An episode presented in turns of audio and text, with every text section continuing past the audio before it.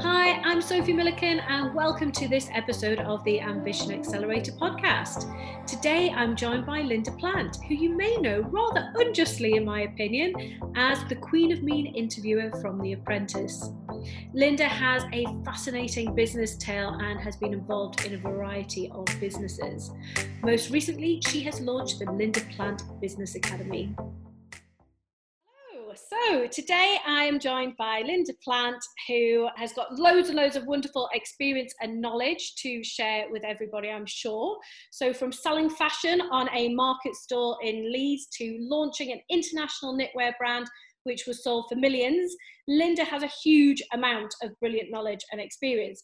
If you're a fan of BBC One's The Apprentice show, then you may recognise Linda from her role as the Queen of Mean, which I always think is a bit of an unfair title because whenever I've seen you on anything else, you're far from mean. Linda has successful property development and interior design businesses, along with her new venture, the Linda Plant Business Academy, which I'm sure we will hear lots about, and I will certainly include a link to as well. So, welcome. Thank you for joining me, Linda. It's great to see you. Thank you for asking me. No problem. So, um, tell us, did you always know what you wanted to be when you grew up? No, I didn't always know what I wanted to be, but I knew from a very early age when my mother uh, took her market stall in Dewsbury, and on a Saturday, I would go and help her. And I knew from 10 years old, I wanted to sell and trade. So I guess I knew I wanted to be a trader. I had no idea where life was going to take me, but I knew that I couldn't wait to get out of school so I could carry on working, selling, and trading. And by the time I was almost 16, my mother, we had got three market stores in indoor markets.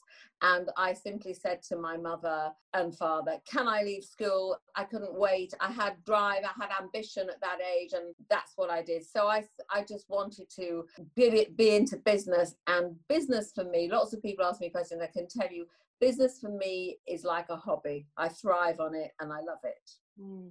I can totally relate to that, and uh, I, I, had all sorts of sort of entrepreneurial ideas myself when when I was younger. Um, I've, I've, written something in the book about when um, we used to buy up penny chews and we used to stretch them and sell them for two p, which is a bit embarrassing, but uh, it's the thrill. That's the trade. It's the trader in you. It is. It is. But it's that. It's that thrill of thrill of the sale, and there's so much excitement with that.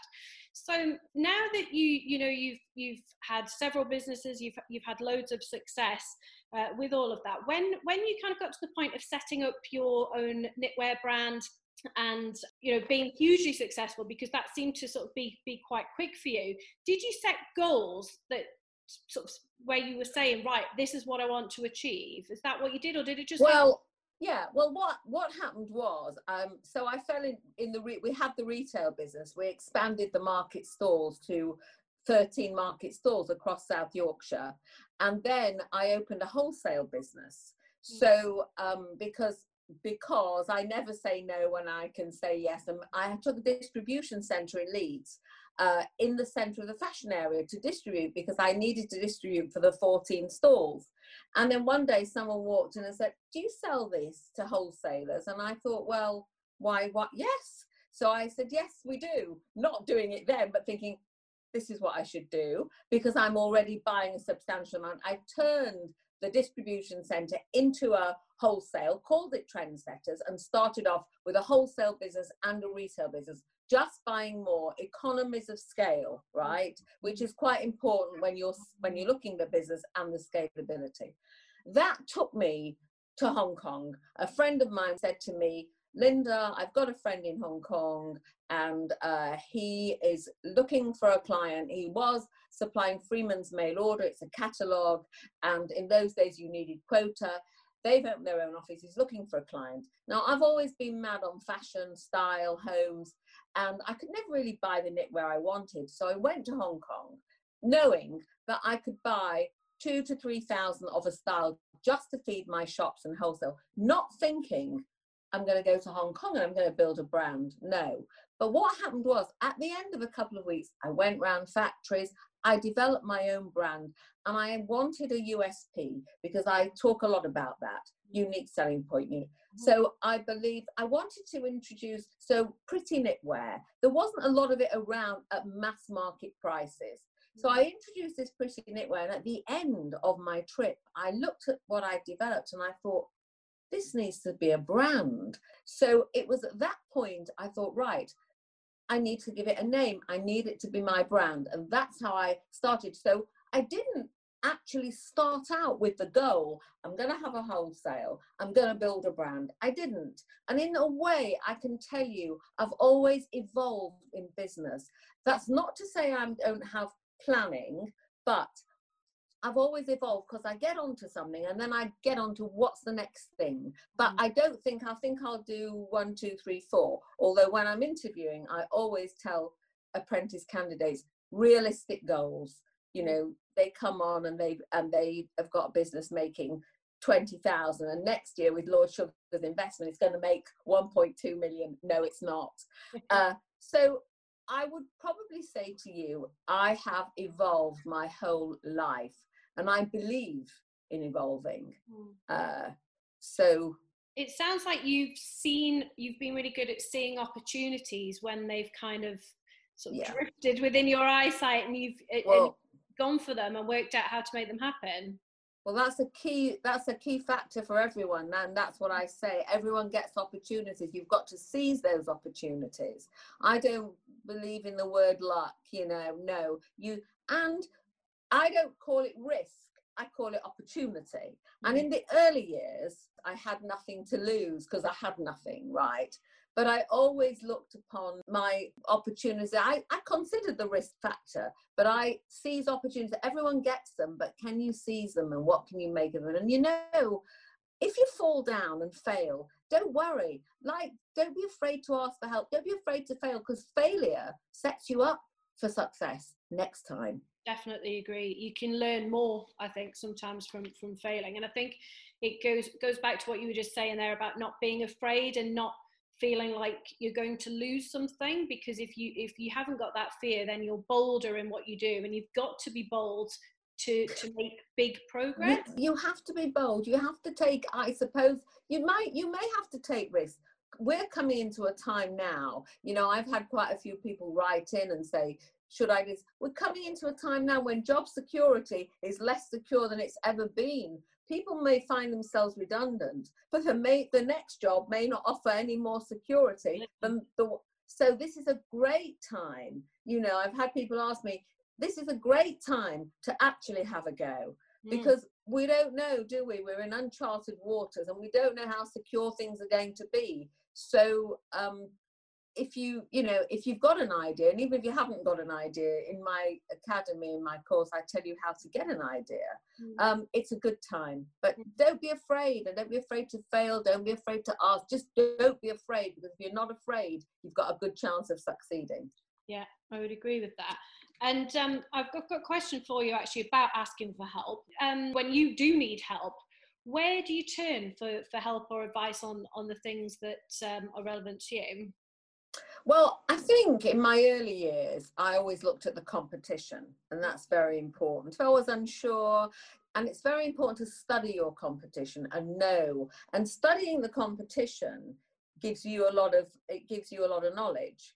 And I always say you don't have to be first. You can be second. And Lord Sugar always said they don't you don't have to be first, but I think you have to know your market. So if I really needed help, right, so it would be it would depend what I was doing. I'm a good trader and mm. I've got a good eye. And as I've grown, experience, experience has taught me I don't need help, but I do need when I do need help, if it's in figures or financials, I'm not great at that, but I do know mm. how important it is. Yeah.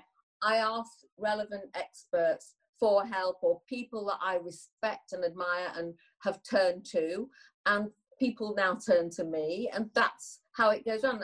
And, and as I said to you earlier, we mustn't be afraid to ask for help. It's life's a learning curve, and if you're if you're ambitious and driven and motivated, as I know you have been and will always be, probably I'm considerably older than you, but I'm still the same. Then you do what it takes to get where you want to go. Yeah, and it's so fun as well, isn't it? And so yeah, well, it, the drive to have if to be blessed with passion and drive is great. Oh, I love it. Like people say to me, "Oh, you, you know, you're always working," and I, I feel like if if you love what you do, it doesn't feel like work. I've never counted hours for years. You know, it's like a hobby. It, I yeah. think it's like a hobby. And yeah. also, what else is very very important in a business is team building. Mm. I I put a massive um, importance on that because you can't do everything yourself and you have to then delegate and you bring experts in the field you know. When i needed salespeople i couldn't be a salesperson and a buyer and i brought in i brought in expert i brought in people who i thought would be great to uh, to run that division for me. So team building is sort of getting the help you need yeah, I would definitely agree with that. I think, and there's two parts to that, isn't there? There's the thing around building your team to deliver things because you can't scale things up on your own. So it's having a solid team, but it's also that whole pulling in specific expertise on the things that you don't know about or are not interested in, but know that you need. Exactly. Well, me, I'm a perfect example for financials you mm. know I, I, certainly knew i needed financials. It wasn't my passion and I, well, i'm not that good at figures but i certainly know the importance of it. So that's where your mm. answer comes in. You have to bring in the people that you need. That's a really really good point for sure. So have you had um, role models? Do you still have role models? Well you know when i started i was women were not at the forefront of business. Really they were not. I was in uncharted territories, finding my way um, in a in, in a as a woman, especially as my early years in the Far East. Mm. So I would uh, I would go to the Far East and have to negotiate with men who really didn't want to negotiate with women. And you know, my, my a compliment for me was "you're like a man." Um, role models, well, I guess I wouldn't say, you know, in the fashion world, I might have looked at designers and think they're fabulous. They might be more expensive. That's where I want to go, but I want to bring it to the masses. Um, if I would say, if you ask me the question, Linda, who would you most like to have sat across a table with and had dinner with? It might be someone like Margaret Thatcher or mm. someone, you know, Michelle Obama. I just read her book. Brilliant, yeah. brilliant book. So um, I wouldn't say that I, I, if I had role models in, in, in, in my design and my fashion, I would look at people who are very successful and often in a more expensive market and bring it to, to my world.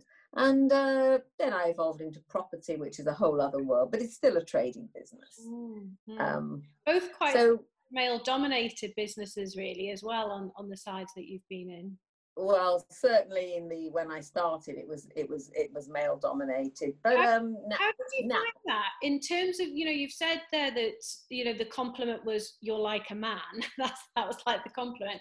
And you know places like hong kong i guess were probably even more traditional than than the uk at that point. How did how did you have the the balls i guess um, to to go over there and just you know go for it and and grow that business? Did you have to put on a front or? First of all i'm focused and driven. So if i want something things don't get into my way. Problems need solutions. They don't need us sitting there moaning and groaning oh oh oh. What's the solution to the problem? So when i went out to the far east hong kong wasn't quite so bad but korea nothing could prepare me for korea where I ended up getting an award from the government for doing so much business. But when I went out to Korea, there was one hotel and there was curfew.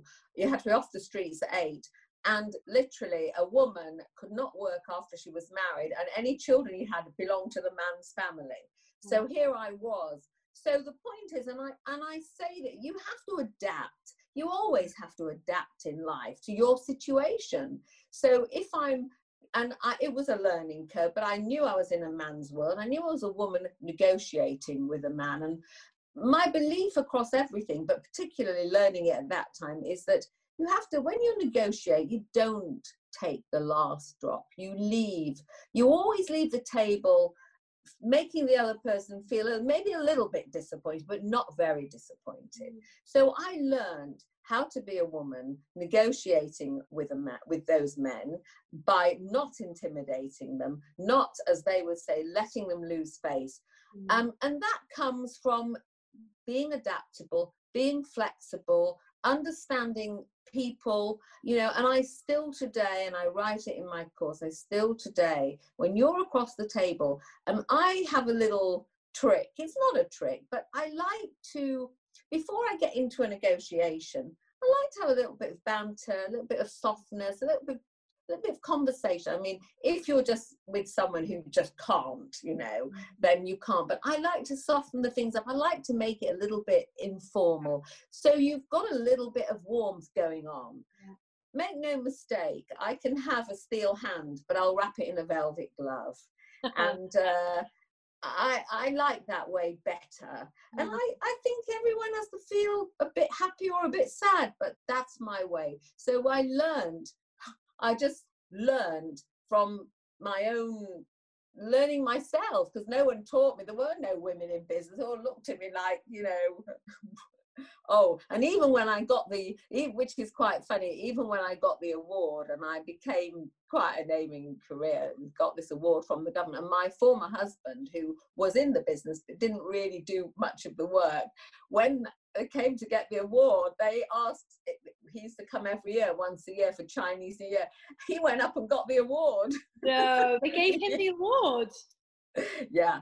Oh my. But but but it's okay because I didn't mind. I was uh, I the Koreans came became to love me. In fact, one of them had a photograph of me. Uh, one of my main suppliers, and I'm talking about millions have gone. Had a photograph of me on his desk. Oh, that's, that's, that's yeah.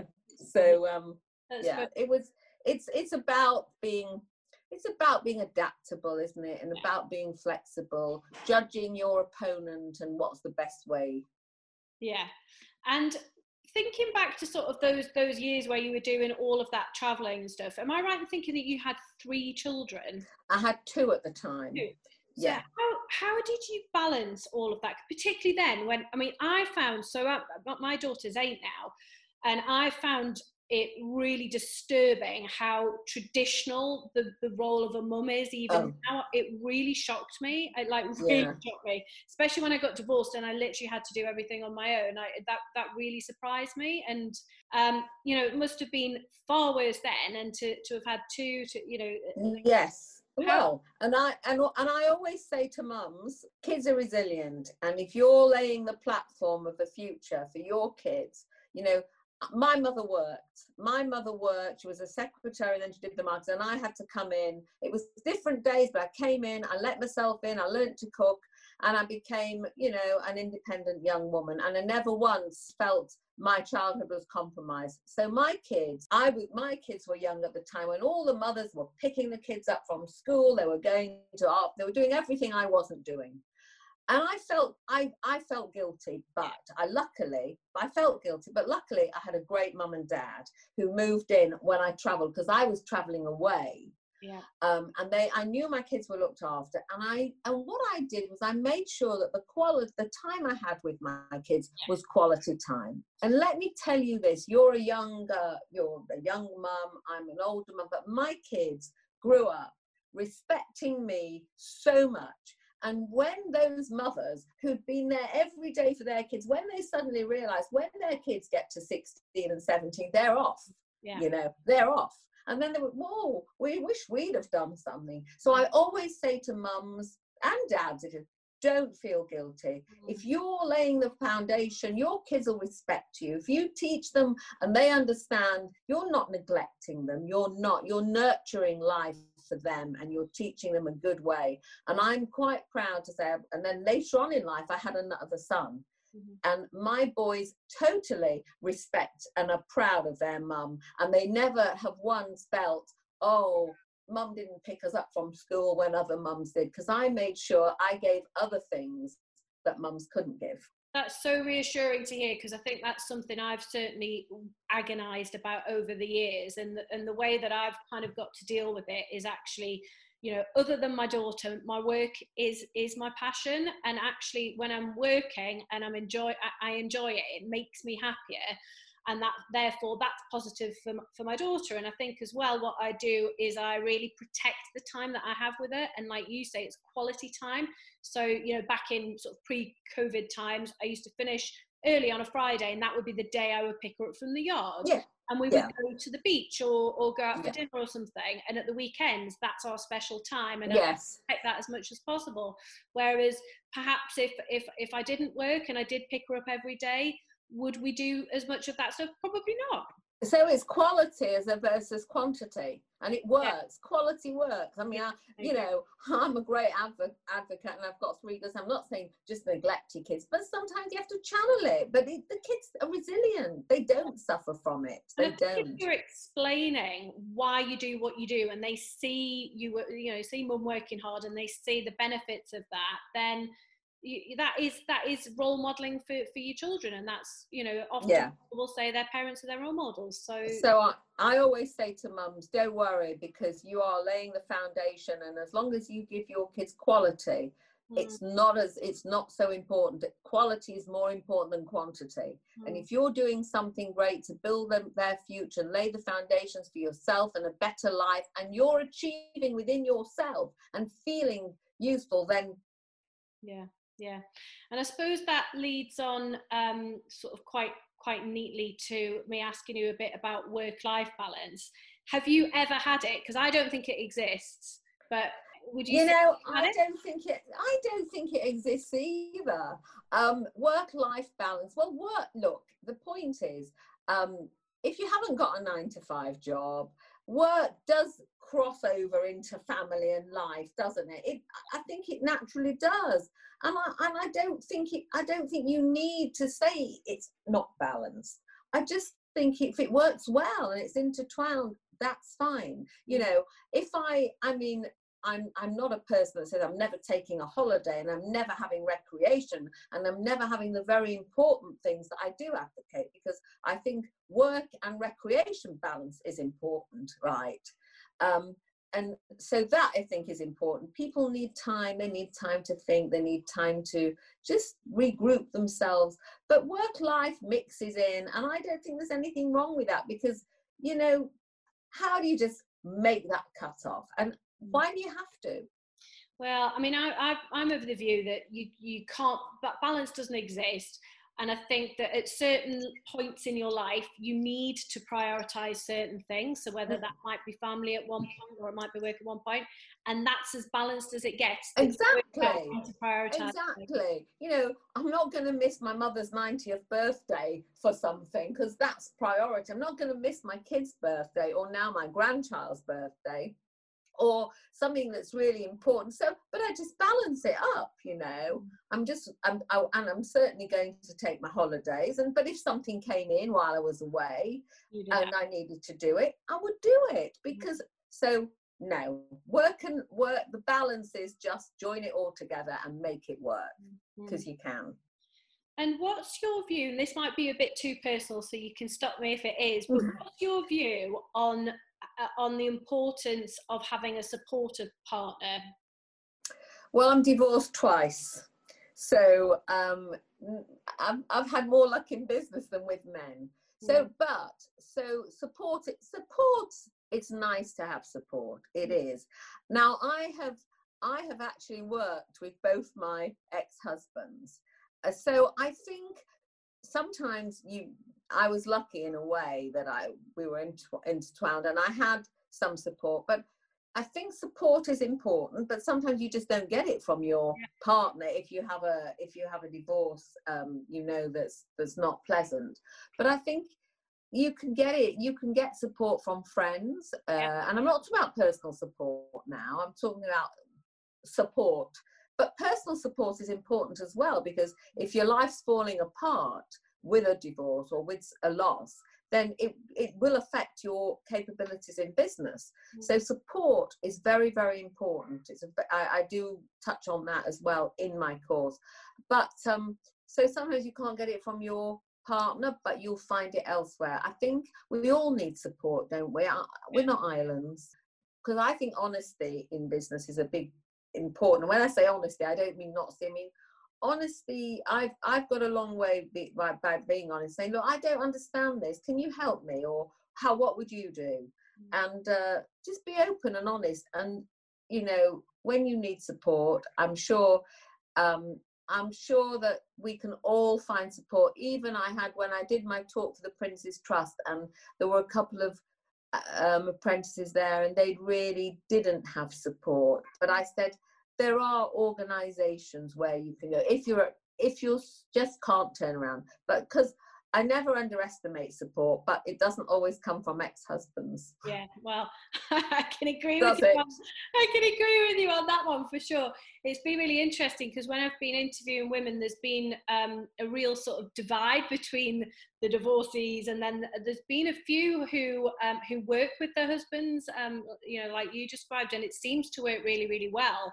Um, and it's uh, for me, I think it's just been that understanding of the pressures that, that you're under in, in, in, work life. And i don't think that necessarily has to mean that they, they work with you but it's it's useful. Well i was lucky because we had different roles. Mm.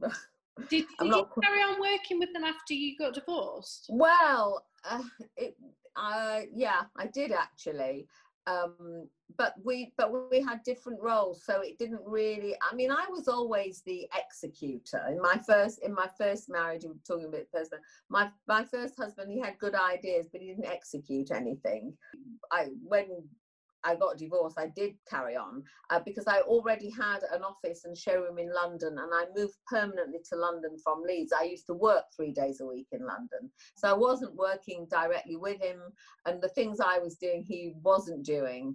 And then when I retired from the fashion business, we, we bought a big building in Leeds, which became, which was originally our offices, our showroom and our distrib- our warehouse. Um, and when and then we turned that when I retired from and went into property and we turned that into 300 apartments. So the, there was a tie, there was a tie, but it wasn't an everyday sitting across the desk from him. Yeah, that wouldn't have been fun at that point. yeah, no, I'm not sure that would have worked. Anyway, I don't think he'd have been at a desk every day, so it might have worked. I've just been sitting opposite an empty space. Um, uh, my second husband, um, uh, again, we're in the property business together, but we do different roles, and uh, it seems to work. So, uh, but I know it doesn't work for many. But I guess if, if I wouldn't have been working with them, I'd have still carried on. Mm. You know, mm-hmm. it's it can be challenging, but uh, I, I moved 200 miles away from the first, so it was a far less challenging. Love it. Brilliant. Okay. So I'm conscious of the time. So let me let me finish by just asking you for if, if you could sum up one key piece of advice that either you've received or, or just something from your own reflections that served you well that you would like to share with a younger audience. It isn't one piece of advice, but it's perhaps a series of things that are so important.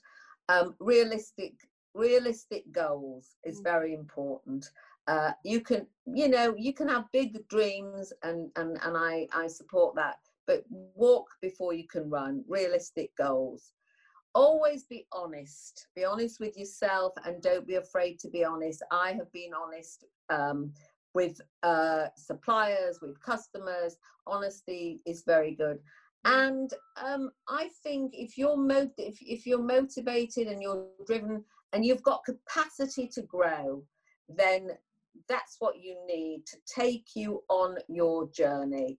Um, it will see you through ambition, drive. It doesn't leave you. It doesn't come and then go. You, I say, you don't lose the plot. If you've got it, you ain't never gonna lose it. And if you've not got it, you ain't never gonna have it. and uh, I just think those are the things that have carried me through uh, my life, my journey, and those are the things that will carry everyone through every type of every, I think every type of business. You know, relationships value your. I would say the key thing value relationships. They're very important. Mm-hmm. Brilliant. Okay. Well, I think uh, I think we'll leave it there. I hope that you enjoyed listening to this episode of the Ambition Accelerator as much as I enjoyed recording it. If this was your first experience of tuning in, go back and listen to previous episodes as there are some brilliant ones. Please do go and check those out. Hope to catch you next time.